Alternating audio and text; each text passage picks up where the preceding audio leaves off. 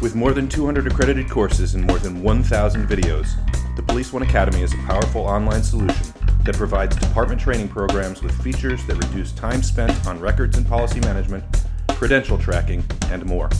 It is law enforcement training made simple and effective. For more information and to get a 30 day trial, visit www.policeoneacademy.com forward slash policing matters.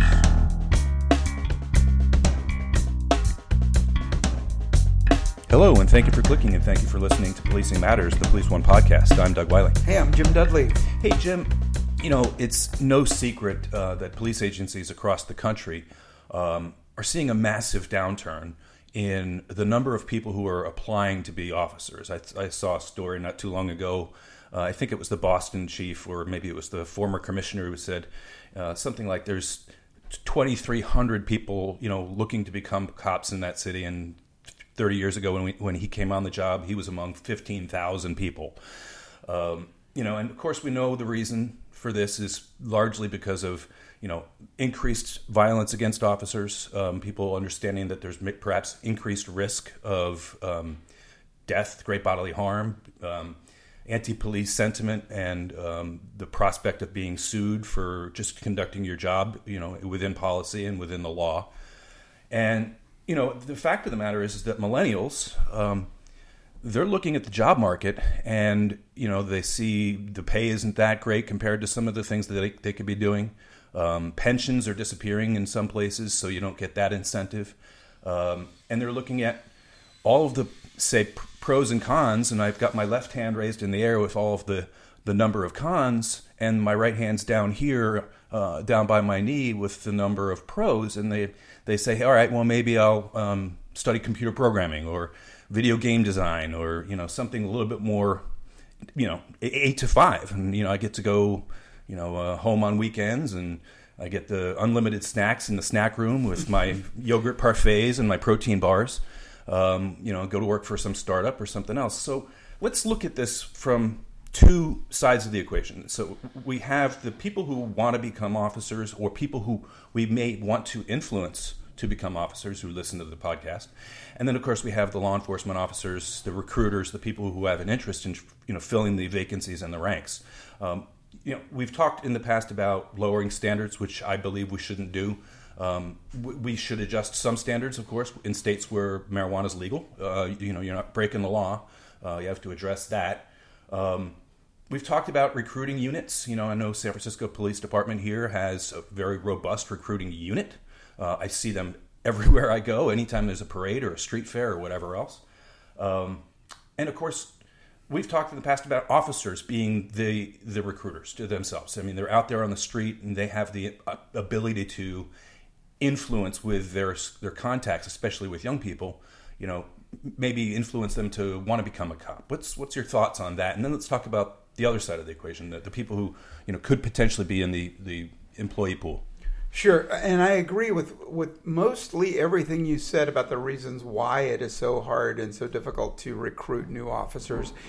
I think one of the the primary reasons these days is that we have the lowest unemployment rate uh, in several years. Uh, there are a lot of people that are employed right now, and and like you said, there are a lot of jobs out there, especially in technology, software, and social media, that just offer so many perks, including 401s or revenue sharing or or uh, stock, stock, options, options sure. and things like that. That um, you know, there people see dollar signs, and the risk is low uh, in those kinds of environment. Uh, recently, on on the Police One website, um, I saw that Nancy Perry listed an article about the 25% increase in the first half of 2017 of officers killed in the line of duty. Uh, it was material posted on the law enforcement uh, officers memorial website. And I don't know that that is so much in the forefront of the minds of people uh, pursuing a law enforcement career, but certainly it makes people think and, and, and continue to uh, examine. Um, whether or not they pursue a law enforcement career. So, that said, I would say right now we're in a buyer's market that I would say across the country, law enforcement agencies are having trouble recruiting people. And maybe it's through their own uh, failed efforts. Maybe their recruiting isn't so robust. Maybe they're looking in the wrong places. Um, maybe they haven't had a, a, change in their standards for more than 35 years, mm-hmm. as I'm sure a lot of agencies have not. But um, are we focusing on returning uh, military veterans? Are we going to colleges with uh, uh, the criminal justice uh, majors in mind? Are we going to fitness centers? Are we going to uh, places where athletes hang out? Um, there, there are all kinds of untapped resources out there where we should be looking for new candidates. And I think a lot of the times we reach out to candidates when we do put a, a video on our websites that shows what, what do we see usually? Cop on a motorcycle, the bomb dog, SWAT, all the sexy, yeah. you know, guns and ammo and stuff. Um, I think we should show the other side of policing too community policing, walking footbeats, mm-hmm. interacting with the community, interacting with the business community, uh, school, highlight school resource officers. Um, you know, people get into law enforcement for different reasons, and some guys do think about catching the bad guy mm-hmm. as their primary purpose of being in law enforcement. Others like to see them be a change agent within their community. And I tell all the critics that I encounter, whether it's at school or or elsewhere, that if you really if you're a young person looking for a career and you don't like what's going on in law enforcement, then get in law enforcement, figure out how it works, and be a change agent if mm. that's what you want to do. Yeah, I read somewhere, and I wish I could make the proper attribution, but uh, might have been in Police Chief magazine, something like that. That um, some sixty percent of people who join law enforcement uh, either have a friend or relative as a young person mm. that was in law enforcement. So an uncle, an aunt, a dad, mom, what have you, cousin. Um, and I think that there's something to that. Uh, but I think that that's not really a recruiting strategy. I think that's just a happy accident. And I think where where I kind of tend to kind of always come back to kind of the same place is, you know, you got to get them when they're young.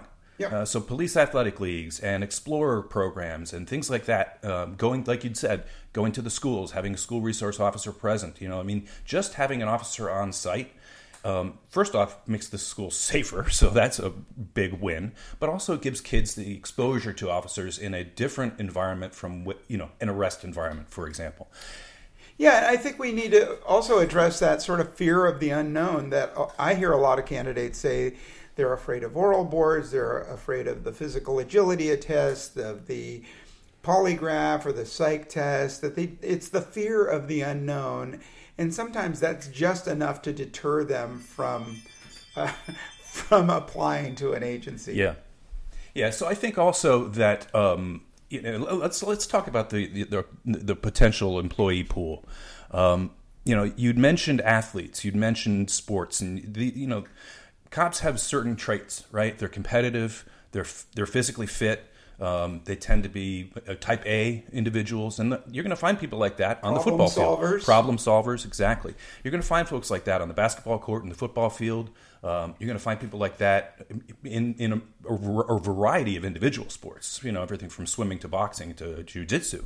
Um, all of those traits are present in those. Again, going back to the youth. You know, you have officers, of course, are going to be taking care of the football game on Friday night, right? Make that a more proactive role, not just standing around watching for something bad to happen, mm-hmm, mm-hmm. but interacting and really, really being a recruiter, really yeah. being forthcoming and saying, "Hey, you know, this is a pretty good job." um, you know, you, you look like you're built for you know just about anything. Why don't you come on down? We'll take a you know walk around the station. We'll show you what's what's what. You know. Sure. And and I've also seen qualified candidates. Now speaking to the candidates, uh, qualified candidates for whatever reason have a problem uh, through the testing phase.